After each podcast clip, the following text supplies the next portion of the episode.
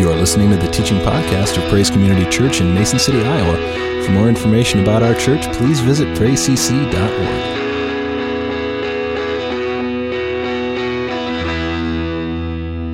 Uh, take a moment just to kind of update you on where we are in the Bible reading uh, marathon. Again, uh, we started that on Tuesday at nine o'clock. We were so excited. We had, I think, like about three hours worth of city leaders um, that came and participated uh, in that. And so we were really excited uh, to have so much support uh, just from our leaders um, in the community. I just think it says a lot about the kind of leaders we have that are willing to come Come, uh, and give of their time in that way. So we finished up last night. We have, ne- yeah.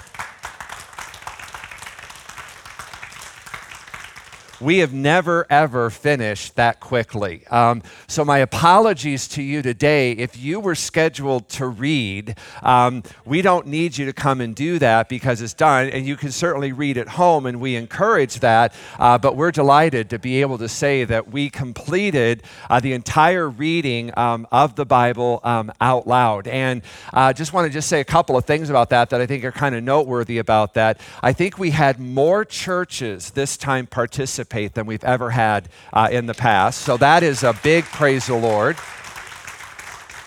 There were a lot of people that came that had no idea what we were doing, uh, asked us, what are you doing? It gave us an opportunity to kind of share that with them. And I would say by and large, the vast majority of people were clearly excited. They were supportive. They were glad uh, that we were doing it. Some of them we invited to kind of read. They did. Um, and part of the reason why, for me at least, it's so important to be over at the courthouse is because, again, there is just this misunderstanding of this whole notion of, you know, separation of church and state. Um, and part of the reason why I want to be there is because it confronts, uh, it exposes that lie.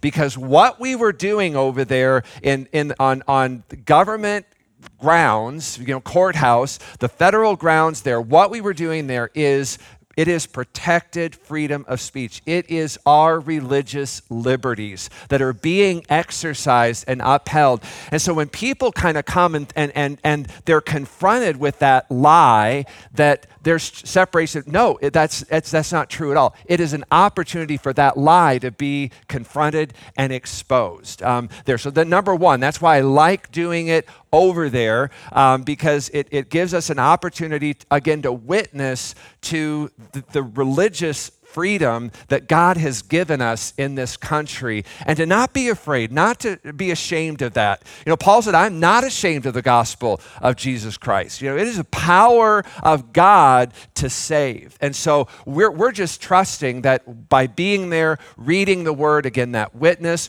we, we don't proselytize, we're not there to confront, we're not there to argue, we're just there to allow the word of God to speak for itself.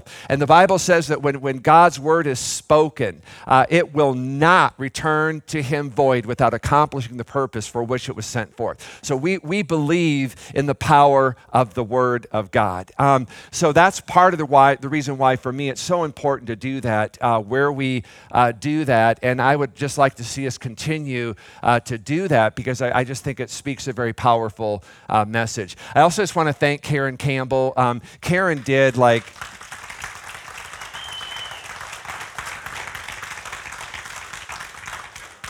normally Karen and I try to co-chair this, but a lot of you know with the things with my dad this uh, summer, I, I just was not available, just was not able uh, to be there. Even after my dad passed away, I had a lot of responsibilities. I fell way behind in a lot of uh, things here, and I just was not able to help her do this uh, like I had in, in uh, past years. So I thank uh, Karen, because without her, this would not have happened um, this year. I can guarantee you that. Um, and we are looking for people. Um, it's not a lot of work. It's just a big responsibility trying to organize this. And so if you're interested in helping us to kind of organize this uh, and, and get this going uh, next year, see one of us. We would love to just get some more people uh, involved in this going, and, and just getting people signed up is really kind of the The biggest part of it is just getting the word out, getting churches on board. So if that's something that you would like to do, we would love uh, to have your help uh, in, in doing this uh, uh, as we uh,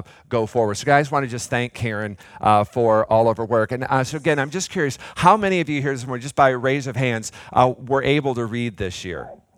Look at that. Oh, thank you.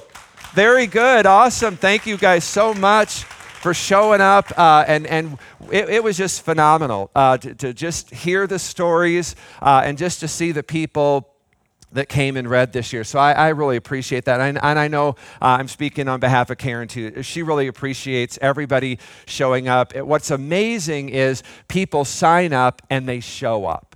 You know, you you can get people that can sign up and then they'll forget about it, or something comes up, or better offer. And but man, the people, when they sign up, they show up. Um, and it's been that way every year. And that tells us how important this is um, to people, that they will honor that commitment to be there. Some of you, you know, kind of came and said, if you need anybody to read, call me. I can come back down and read. And so, again, there was just a lot of dedication to this, and we really, really appreciate that. Last week, we kind of started talking about fear. Uh, and, and again, as the video said, fear is a liar. And that's the number one thing you've got to know about fear. And what we talked about last week was, you know, about ninety, I think they, they've uh, done research on this, and, and probably about ninety to ninety-five percent of the things you fear or you worry about never come to pass. And, and so fear is a liar in that it tries to convince you this is what's going to happen. Um, and, and oftentimes, it, it never comes to pass. And so we kind of started talking about the ways that fear can kind of affect us, how it can affect our relationship with each other, how it can affect our relationship uh, with God. And we were looking at kind of three ways in which God kind of uh, helps us to overcome that barrier of fear in our lives. And the first thing that we kind of talked about that, that um, we need to, to do in order to overcome that barrier of fear is we really need to be able to accept God's love for us.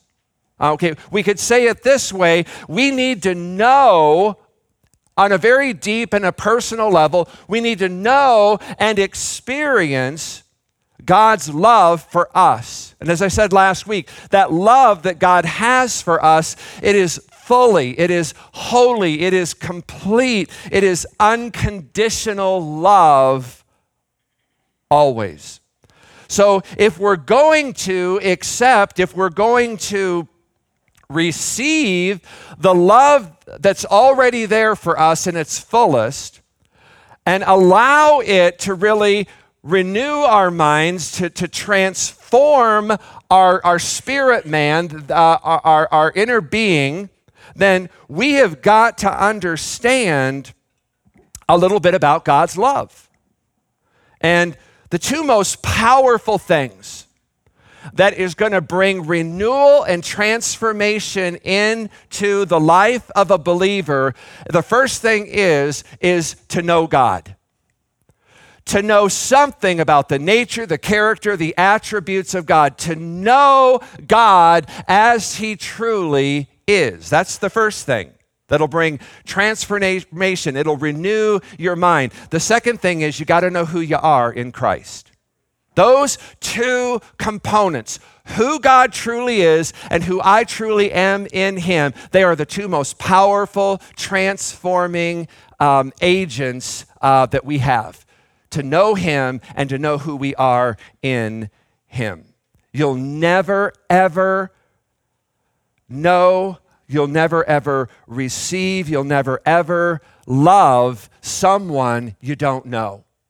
And so part of that, that love relationship that God is drawing us into is, again, He wants us to know Him more and more. And every time we learn something about the true nature of God, and, and, and God is infinite, will never, ever exhaust Our, our knowledge, our understanding of Him. That's what makes eternity so beautiful, is it, we're not going to get there and know everything and then, you know, kind of be bored. No, we're going to get there, and, and God's going to continue to reveal more and more about Himself throughout eternity.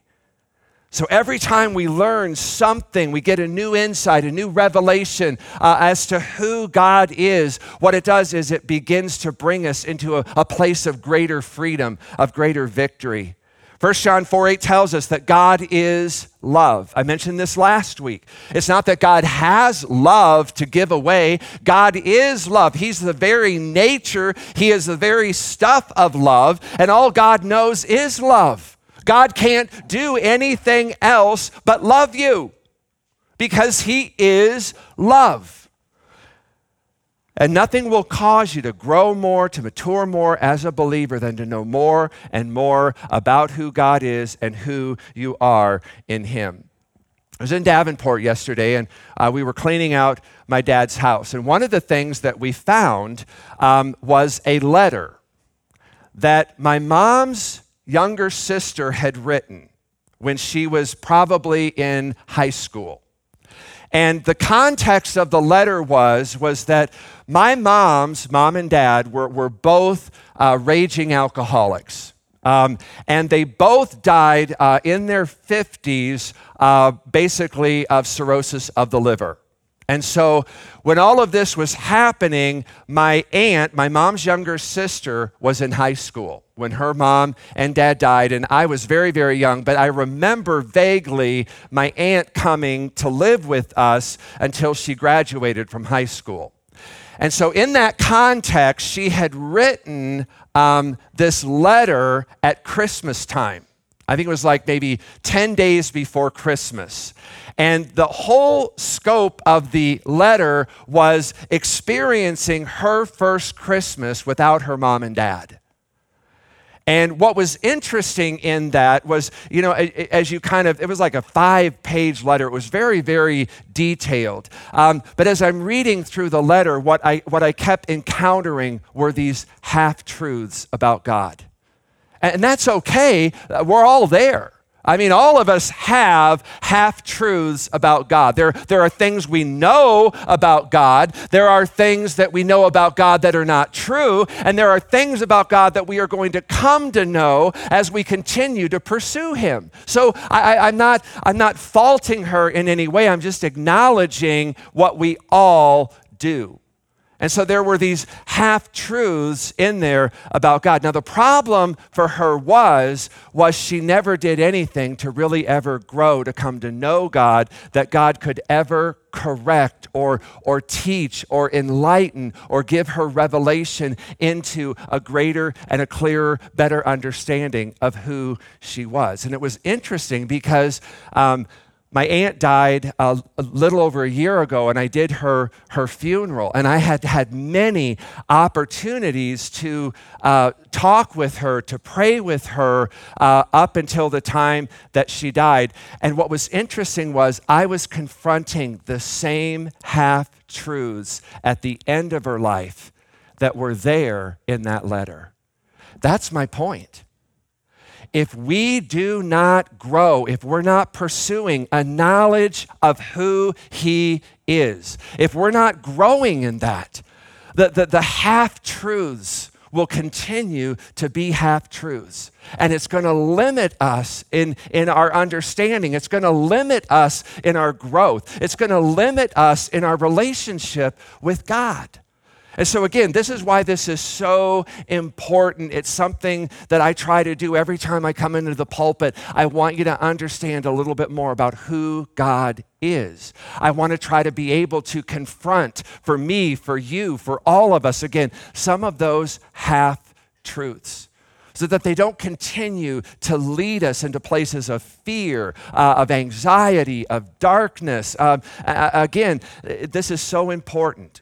And we always want to be trying to tell people who they are um, in Christ. So when we talk about the love of God, what does that love look like?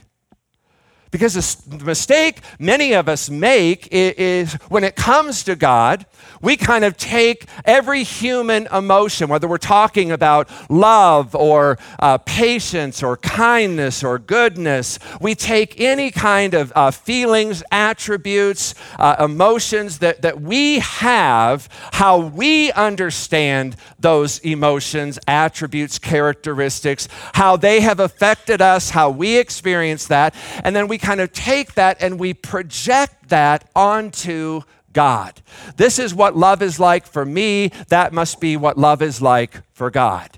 Um, and, and so while the, the, you know, the love that is expressed between, you know, spouses and, and uh, between parents and children, the love that can be expressed between friends, while that can be very, very powerful and, and, and life-changing, we also have to understand that, that human love is imperfect. It's incomplete. It's very, very unpredictable. But when it comes to the love of God, God's love is anything but that.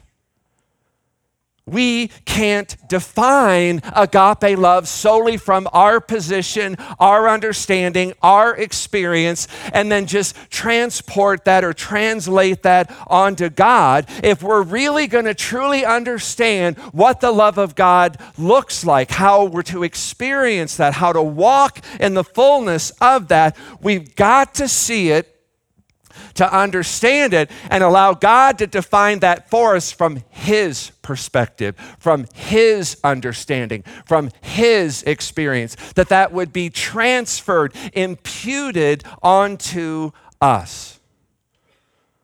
God's love is perfect.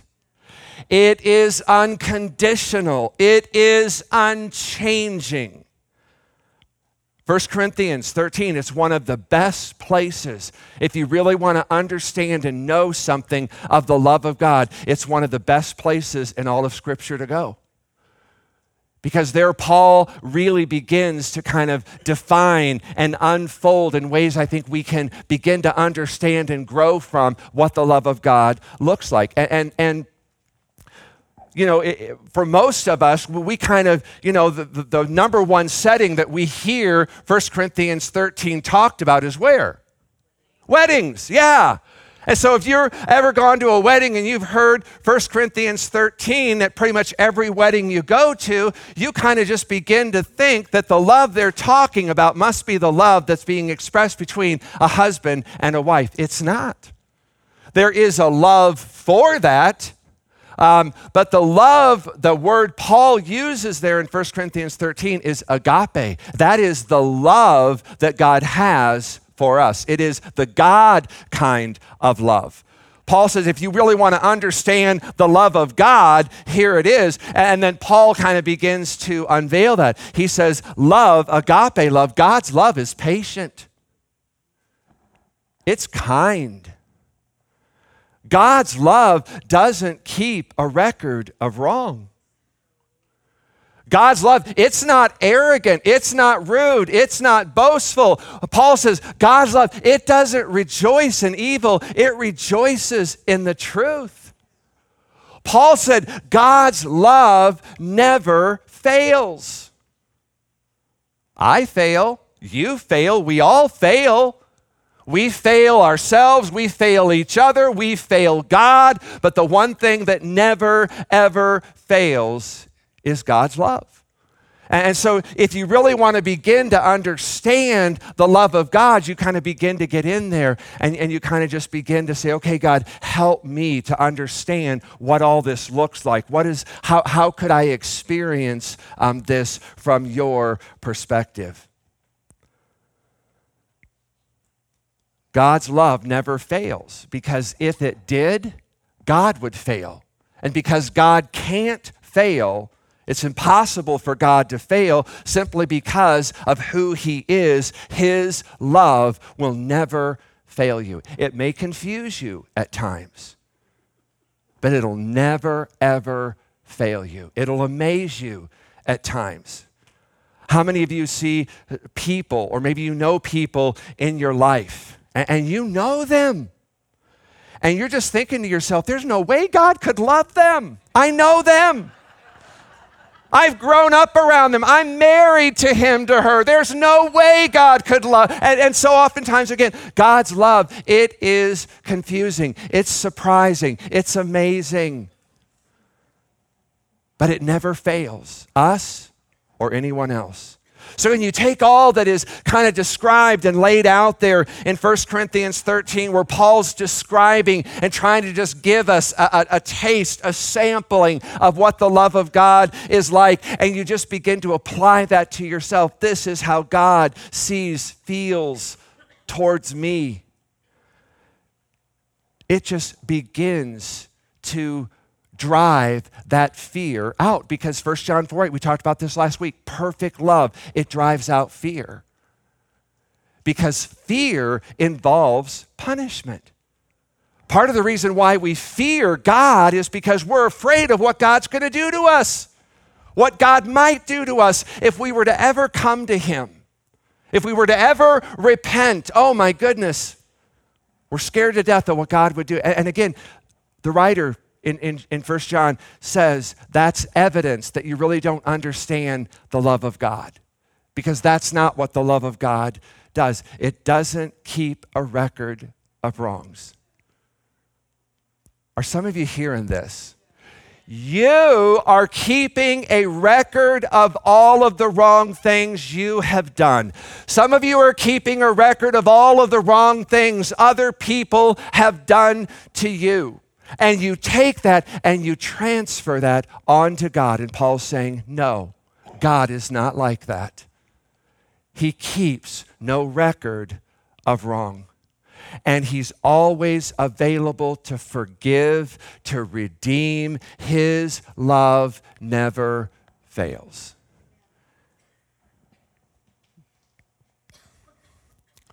God's love for us is uninfluenced. By that, I mean, there's nothing in us, any of us, I don't care how great of a person you are, how long you've been a Christian, how deeply you walk in the things of God today. There is nothing in any of us that causes or inspires or moves God to love us.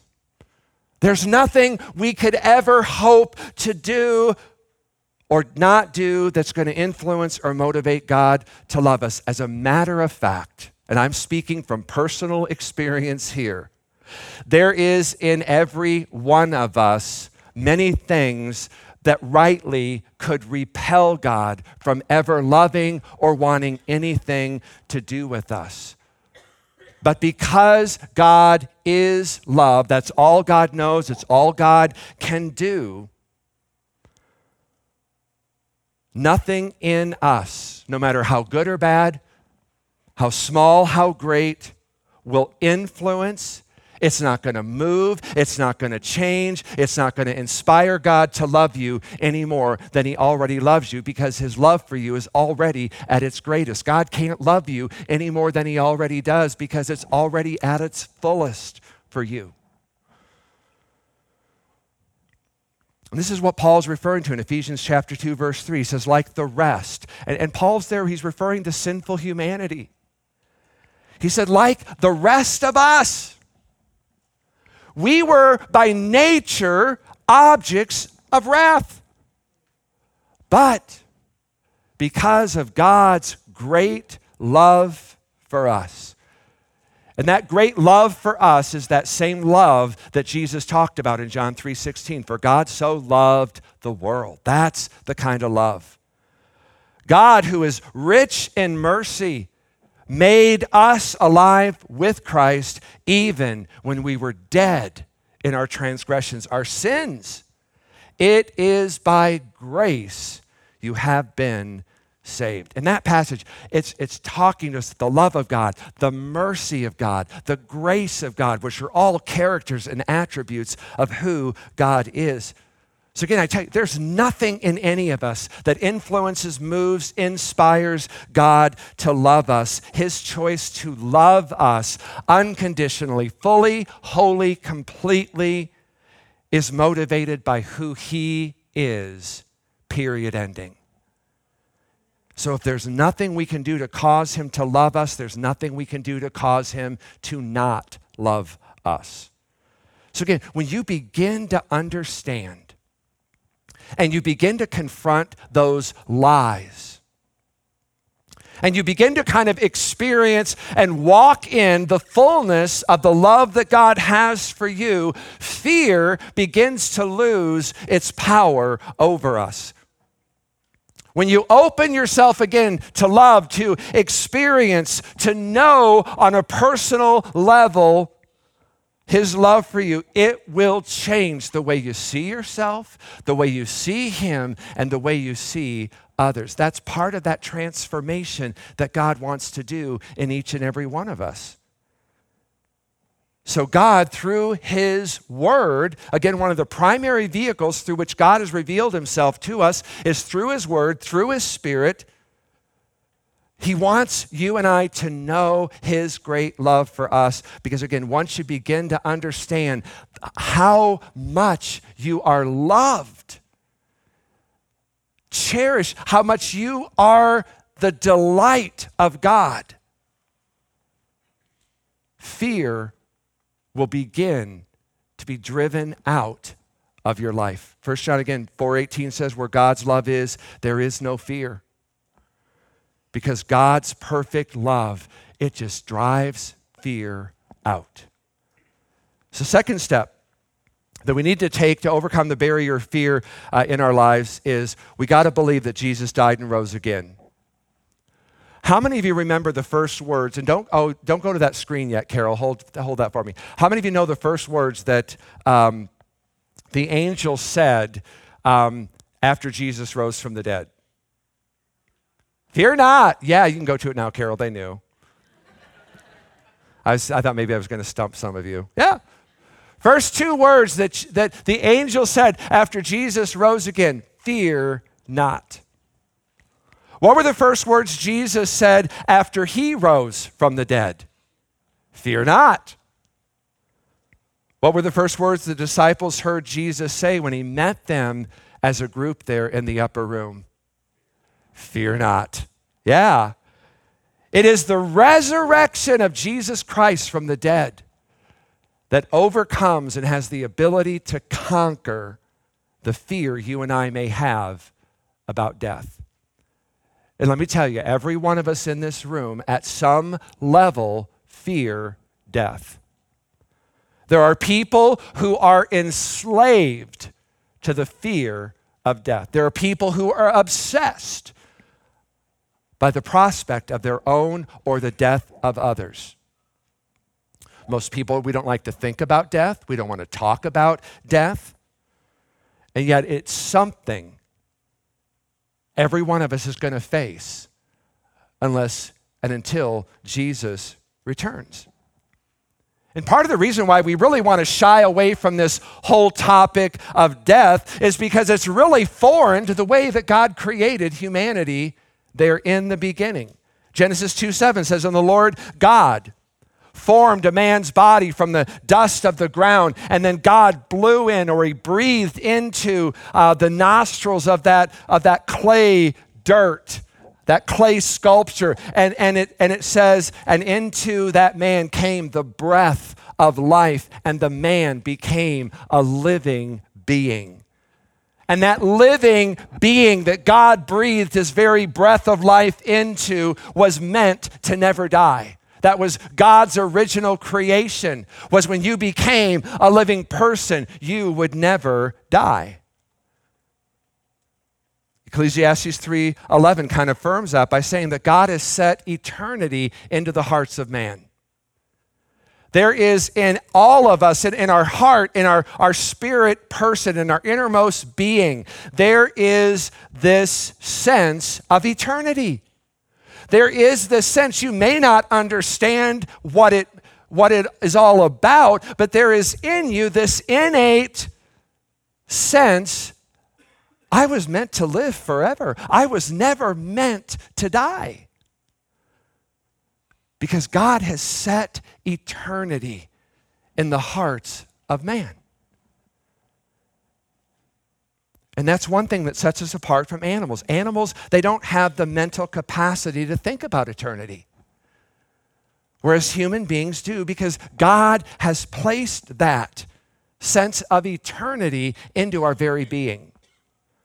So not only do we have the evidence that, that we were created, we were designed, we were meant by God from the very beginning to live forever, it's also kind of reinforced in our hearts, in our, our spirit man.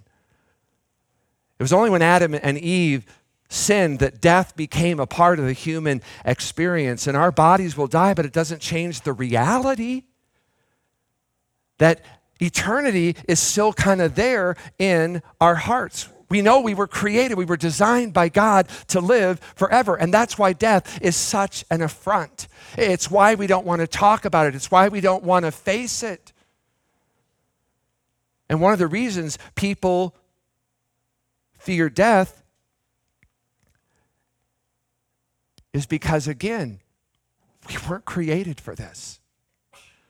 And that's why Paul says in First Corinthians uh, five, twenty, fifteen, twenty-six, and the last enemy to be destroyed is death. And when Jesus Christ comes back again, one of the things that Jesus is going to do is he is going to put a finality to death. There'll be no more dying. Death is an enemy because it seeks to instill fear within us, whereas God, again, in his perfect love, wants to drive that fear out. I'll never forget, and, and I'm sure many of you would have a similar story. I'll never, ever forget the first time I saw a dead person at a funeral. It freaked me out. It really scared me. And looking back on that experience, the reason it, it, it did what it did to me was because it was the very first time that I think I ever confronted my own mortality. It was the first time I realized I am going to die someday. And I didn't know anything about death. I was very young. I didn't know what happened. I, I mean, I, did, I just had all kinds of questions and all kinds of fear. You know, how would I die? When would I die? What would be the circumstances under it? And all of these questions and scenarios just really began to flood my mind. And I was completely overwhelmed by the thought of dying and my complete lack of control to do anything about it. There was no way to get out of that. And I just remember the fear that came over me. I remember the first time somebody asked me to carry a casket. I was like, no way, I'm not touching that thing. I mean, my fear was, you know, like a hand was going to come out of there. I mean, I'd, I had watched enough movies for that one. No, thank you. But man, at every point in our lives, we confront our own mortality, and for a lot of people, death is a very, very scary thing. Again, it is only because of the resurrection of Jesus Christ from the dead that has the power to deliver us from that fear of death. Jesus said, you know what? It's okay. I've gone into death, I've conquered death, I've come out with an existence in which death is no longer a possibility, and I'm going to give you a resurrected, glorified body like mine. It is that that has delivered me from the fear of death. Now I still, you know, wonder, question, think about, you know, when will I die, how will I die, you know, all of those things, but I just come at it from a perspective of no fear. And that's what God wants to deliver you of. He wants to deliver you of that fear. And it is the resurrection of Jesus Christ from the dead that can deliver us from the power of fear death has over us. Um, I want to just say one more thing, and then I'm gonna I'm gonna uh, be done here. Um, I know maybe a lot of you that maybe are read things, and, and we find prominent, you know, Christian leaders. I think of Josh Harris, who wrote the book, I Kissed Dating Goodbye, uh, went on to become a pastor and has since now renounced his faith. I know that there was a singer through Hillsong, Marty Sampson, um, you know, that was really a, a worship leader leading many um, into faith, you know, and, and he has kind of renounced um, his faith. I don't think any of us that, that have taken our faith serious are going to deny that there we don't have questions, that we don't have doubts. I have lots of questions. There are lots of things I don't understand. And the one thing I've kind of learned in my walk with God is the more I understand about him, the more questions I have. And that's okay. That, to me, that's exciting. It's it's really part of that that draws me into that relationship with Christ. But I'm going to tell you the one thing, no matter how deep my doubts, my questions, my wonderings may be, I always, always, always, always come back to the resurrection of Jesus Christ from the dead as my foundation. I may not be sure about anything else, but I know that he lived. I know that he died. I know he was resurrected three days later. I know that. And I have chosen to make that the foundation upon which I build. And no matter what thoughts, what confusion, what doubts, what questions, no matter how difficult they are for me, and there are difficult questions in the Christian faith. There are things that, that I don't understand. But the one thing I come back to always is, he is alive.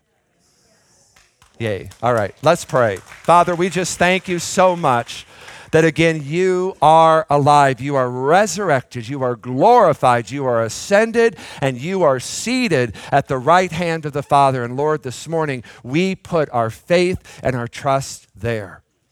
And Father, we thank you that it is the resurrection of Jesus Christ that not only gives us the assurance of, of forgiveness, of eternal life, but Father, it also has the power to deliver us from the fear of death. And Father, I speak to that fear of death in this room here this morning. And in the name of Jesus Christ, the resurrected name of Jesus Christ, fear of death, we rebuke you.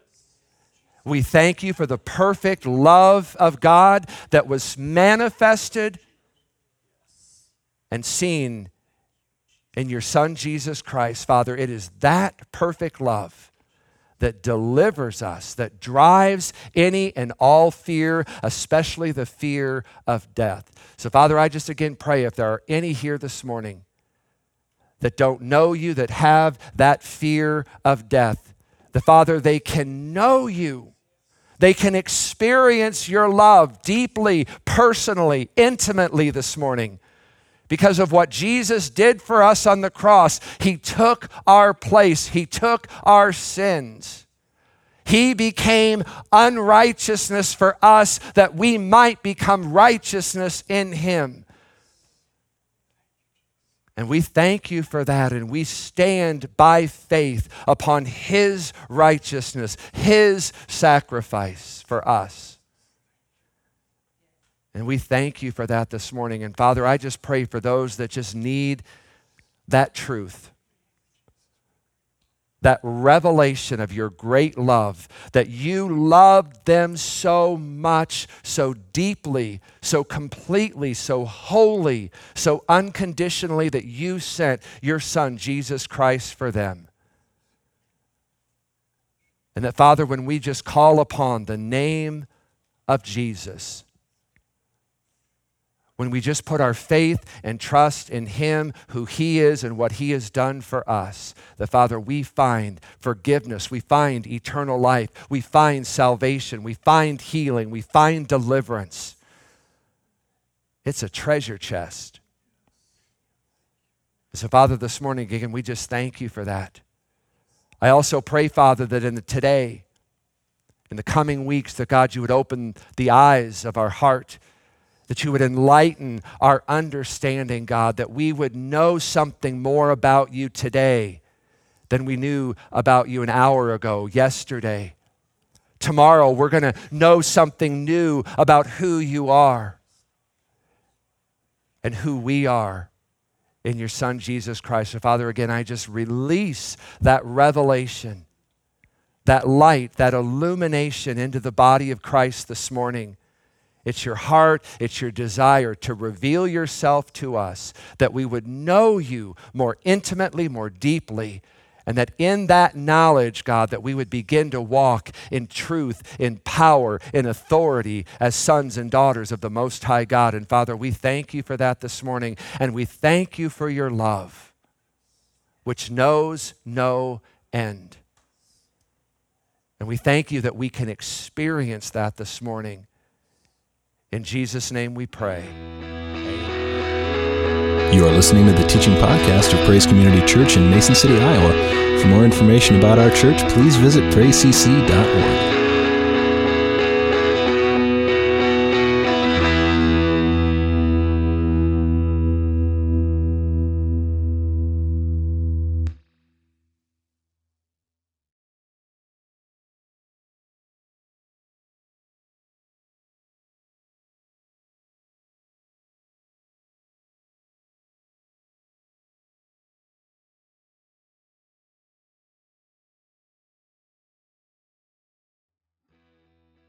Thanks for listening. For more information about Praise Community Church, including gathering times and events, please visit us at praise c c dot org.